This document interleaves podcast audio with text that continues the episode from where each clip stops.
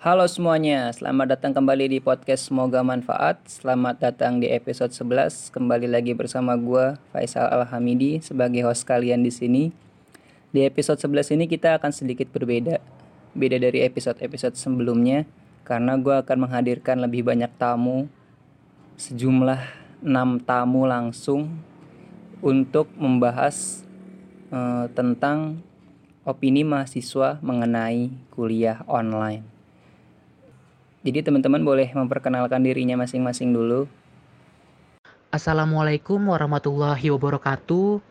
Perkenalkan nama saya Dimas Putra Pamungkas, mahasiswa psikologi semester 4. Hai, aku Tanti. Aku mahasiswi semester 4. Nama saya Jani, panggil aja Jani, dari semester 6. Um, nama saya Ajeng Ratna, uh, saya sekarang semester 6 Oh hai, aku Alia dari semester 4 Nama saya Rahma Sri Pertiwi, nama panggilan saya Rahma. Saya mahasiswi psikologi semester 4 Pertanyaan pertama, jadi menurut kalian sendiri sebenarnya mahasiswa dan dosen itu sudah siap belum untuk melaksanakan kuliah online? Dan alasannya apa? Menurut saya, mahasiswa dan dosen saat ini belum siap yang namanya kuliah online. Kenapa begitu? Kalau misalkan saya dari sudut pandang mahasiswa belum siapnya adalah di mana kita yang tadinya ke kampus hanya untuk fokus belajar saja, tiba-tiba diubah menjadi kuliah online, kita tidak bisa membagi waktu antara aktivitas kita di rumah dengan tugas yang diberikan oleh dosen. Begitupun sebaliknya, dari sudut pandang dosen, kemungkinan dosen pun juga dosen pun juga tidak bisa membagi waktu antara mengurus keluarganya dengan mengurus mahasiswa yang begitu banyaknya. Sehingga dosen pun pasti sering kali terjadi bentrok. Menurutku, mahasiswa dan dosen belum siap buat kuliah online. Alasannya ya karena kita masih mengalami beberapa kendala yang cukup banyak untuk kuliah online ini. Menurut aku, sebenarnya mahasiswa atau dosen itu belum siap ya untuk namanya kuliah online karena kita bisa lihat yang aku lihat beberapa pekan ini selama belajar online banyak teman-teman yang nanya cara menggunakan aplikasi ini, Zoom, Skype itu tuh masih pada bingung. Dosen pun sama. Jadi intinya belum siap. Kalau menurut saya mahasiswa saat ini ada yang sudah siap kuliah online dan ada yang belum siap. Karena terutama kita tergantung dari jaringan. Jaringannya kan kadang hilang-hilangan kita nggak ada yang tahu kapan itu bener-bener bagus apa enggak gitu. Udah gitu kadang emang ada mahasiswa yang gak bisa nangkep kalau misalnya kuliah online secara online. Dia harus secara live gitu harus secara langsung. Terus juga kalau guru dosen itu ada yang siap ada yang enggak karena kadang ada yang dia memaparkannya dengan video dan ada juga yang kadang dia kayak hilang-hilangan gak jelas gitu. Eh, menurut saya sebenarnya kalau dibilang siap atau nggak siap ya kuliah online bisa dibilang harus siap gitu. Karena emang uh, keadaan sekarang tuh mengharuskan kita buat uh, kuliah online. Tapi jujur kalau saya sendiri masih kurang uh, kurang apa ya kurang siap. Satu karena mungkin ada beberapa hal yang belum saya paham gitu. Dan uh, saya uh, tipe orang yang kalau dijelasin tuh harus ngeliat plus harus denger gitu. Sedangkan di kuliah online ini metode yang dikasih sama dosen kan berbeda-beda ada yang hanya ngasih PPT, terus tanya jawab diskusi, penanya kenapa yang tidak dipahami. Ada juga yang sampai niat bikin video uh, plus PPT plus menerangkan gitu.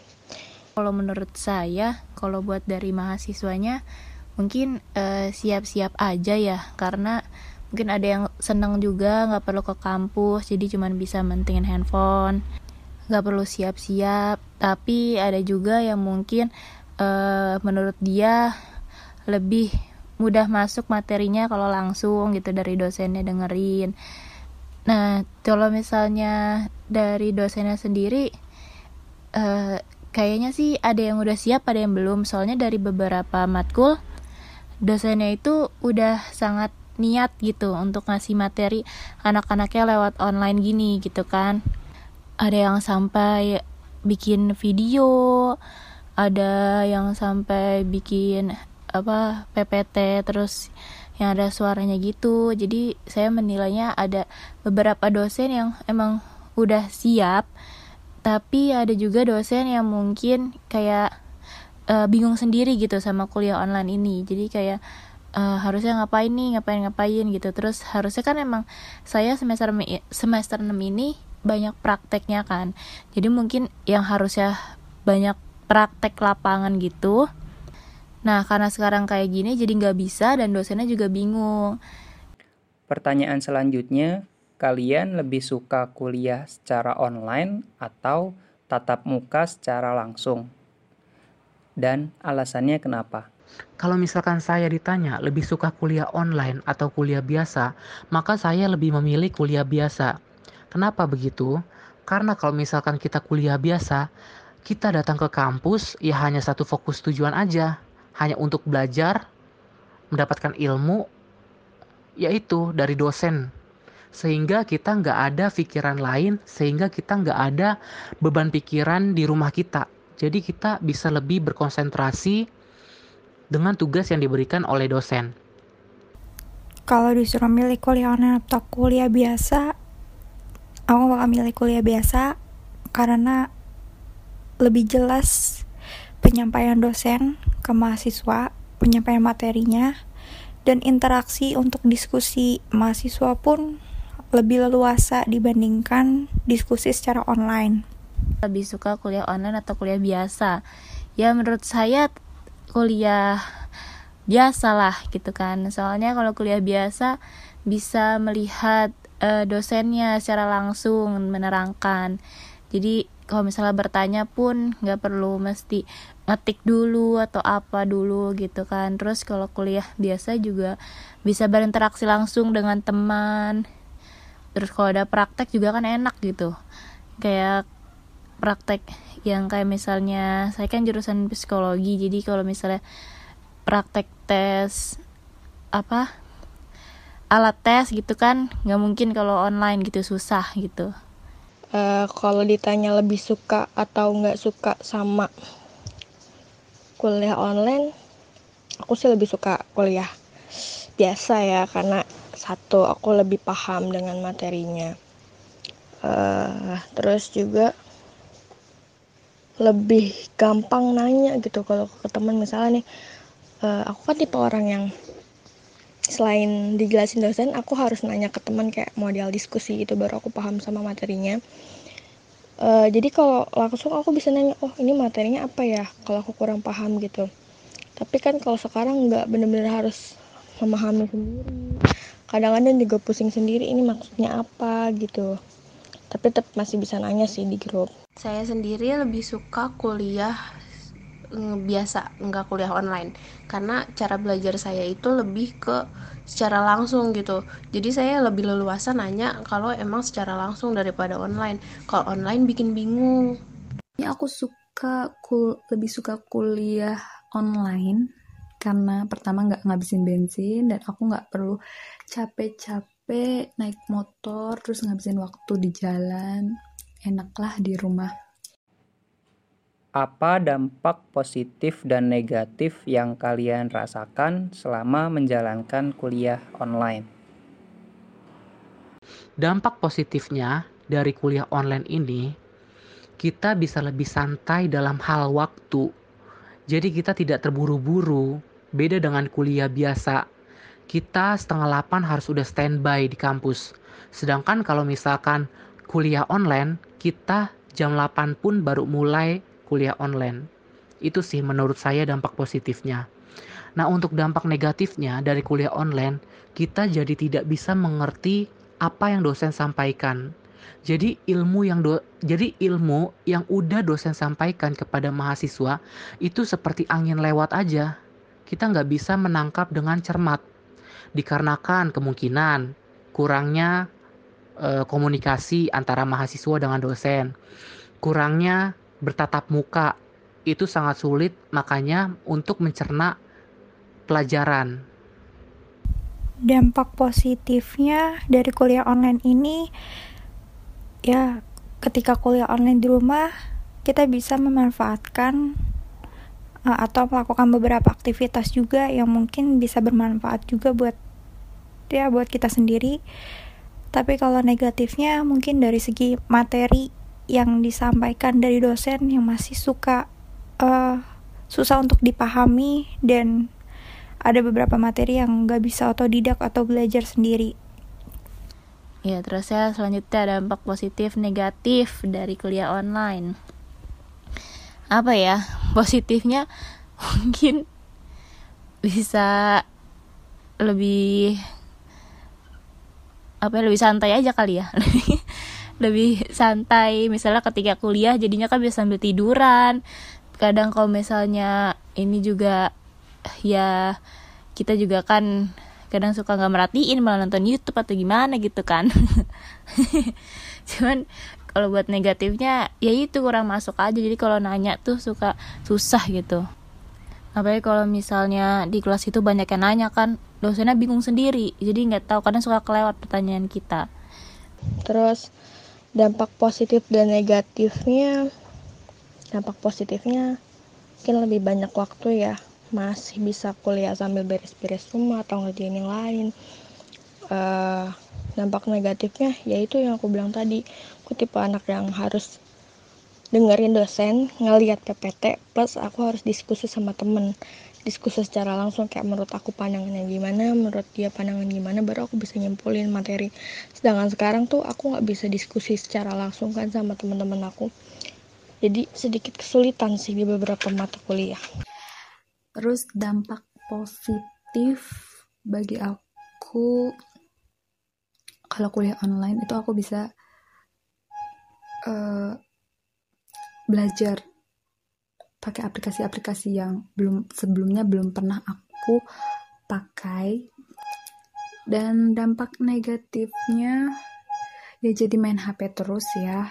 Kan bias karena semua materinya materi kuliah itu ada di HP jadi uh, pegangannya HP mulu. Kalau dampak positifnya mungkin kalau misalnya ketinggalan materi kita bisa mengulangnya lagi sendiri gitu.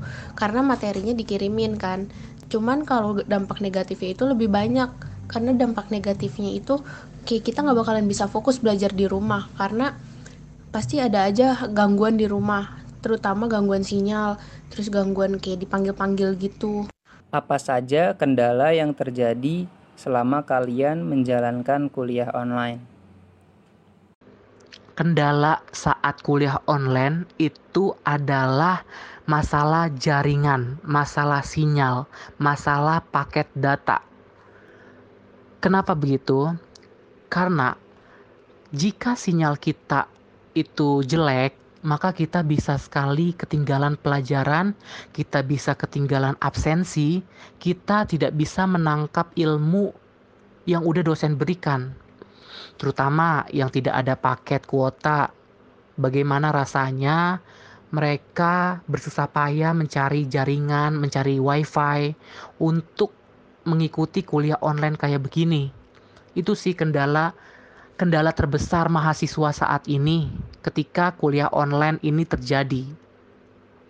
Kendala terbesar kuliah online selama ini ada pada jaringan mahasiswa yang mungkin sering error dan itu benar-benar bisa merugikan pihak mahasiswanya itu sendiri baik dari absen ataupun nilai mahasiswa itu sendiri. Dan juga kendala terbesar satu lagi ini ada pada slow respon jawaban dari dosen. Jadi ketika kita nanya melalui WA uh, tentang materi yang mungkin kurang paham nah itu direspon oleh dosennya itu lumayan lambat dan itu bisa mengganggu mahasiswa dalam mengerjakan beberapa tugas. Terus kendalanya kuliah online yang pasti internet ya. Kadang internetnya suka limit gitu. Jadi nggak bisa gitu kan. Ya terus apalagi ya paling itu sih itu aja kayaknya kalau buat saya terus harap kalau kendalanya saat kuliah online um, mungkin kuota kali ya. Kuota jadi cepet habis gitu. Apalagi kalau harus um, kirim video edit video terus uh, download download ppt yang pasti kan setiap setiap pertemuan nggak cuman satu ppt kan pasti banyak gitu kalau kendala sih lebih utama itu ke sinyal sih. Karena kan sinyal kadang sering hilang. Udah gitu dosen kadang ada yang dia nggak mau tahu gitu. Pokoknya ya lo harus online gitu. Ya kalau nggak online ya nggak ada absen. Kalau nggak ya kalian nggak ikut UTS gitu. Dan selanjutnya kendala yang terjadi saat kuliah online aku ngerasanya pertama dosen kadang suka nggak on time jamnya segini dia maunya besok misalnya. Pernah kayak gitu. Kan biasanya kalau real life tuh on time malah mahasiswanya kan yang nggak on time. Tapi ini beda. Jadi kadang kita harus siap sedia itu main HP terus gitu. Apa harapan kalian ke depannya mengingat kondisi kita pada hari ini yang seperti ini? Nah, untuk harapan saya ke depannya, semoga COVID-19 ini cepat berlalu, virus ini cepat hilang, kita semua bisa beraktivitas kembali, apalagi mahasiswa. Kita bisa datang ke kampus lagi, kita bisa mengikuti pelajaran lagi seperti sedia kala, supaya kita semua bisa mencerna ilmu dengan baik. Dan harapan yang paling besar adalah semoga ada pengulangan materi yang dosen berikan nanti di kelas supaya kita semua bisa lebih memahami materi-materi yang ketinggalan tersebut. Terima kasih. Harapan buat ke depannya, mahasiswa dan dosen sama-sama mengevaluasi apa aja kendala yang kita alamin saat ini saat menjalani kuliah online dan bisa diperbaiki lagi. Dan dari pihak kampus kita mengharapkan banget uh, ada kebijakan strategis terutama untuk masalah internet bagaimana mungkin uh, dosen mampu uh, memberikan toleransi terhadap nilai bagi mahasiswa yang mempunyai masalah-masalah terhadap koneksi internet. Harapannya, ya harapannya semoga cepat uh, membaik semoga cepat ada jalan keluarnya untuk virus ini. Jadi kita bisa beraktivitas lagi di luar bisa seperti biasa lah ya kalau bisa kan jangan online online terus lah. Soalnya kalau online terus itu tugasnya banyak lebih banyak kayaknya gitu. Jadi rada beban juga sih buat mahasiswanya tugasnya karena melebihi kayak tugas-tugas kuliah biasa gitu kan jadi kita lebih memilih kuliah biasa walaupun emang kuliah online santai cuman tugasnya nggak santai nggak slow. Uh, kalau harapan aku ke depannya sih cepat hilang deh wabahnya jadi bisa kuliah secara uh, secara langsung tatap muka. Menurut aku lebih enak seperti itu. Terus um, mungkin dampak positif uh, lainnya ya dari kuliah online jadi le lebih deket sih sama dosen jadi kayak nggak canggung kalau mau nanya ini mau nanya itu gitu. Karena emang menurutku dosen-dosen psikologi juga lebih apa ya respect gitu sering banget nanya nah yang mana yang belum paham? Udah tanya aja gitu gitu kan. Uh, sampai kadang-kadang dijelasin berkali-kali kalau nggak paham gitu.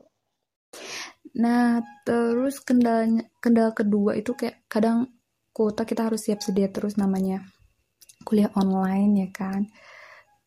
Terus um, ha harapan harapan ke depannya tentang kondisi saat ini aku pikir supaya virus ini COVID-19 itu bisa segera pergi uh, dan kita bisa belajar seperti biasanya, hidup seperti selayaknya, dan selalu sehat.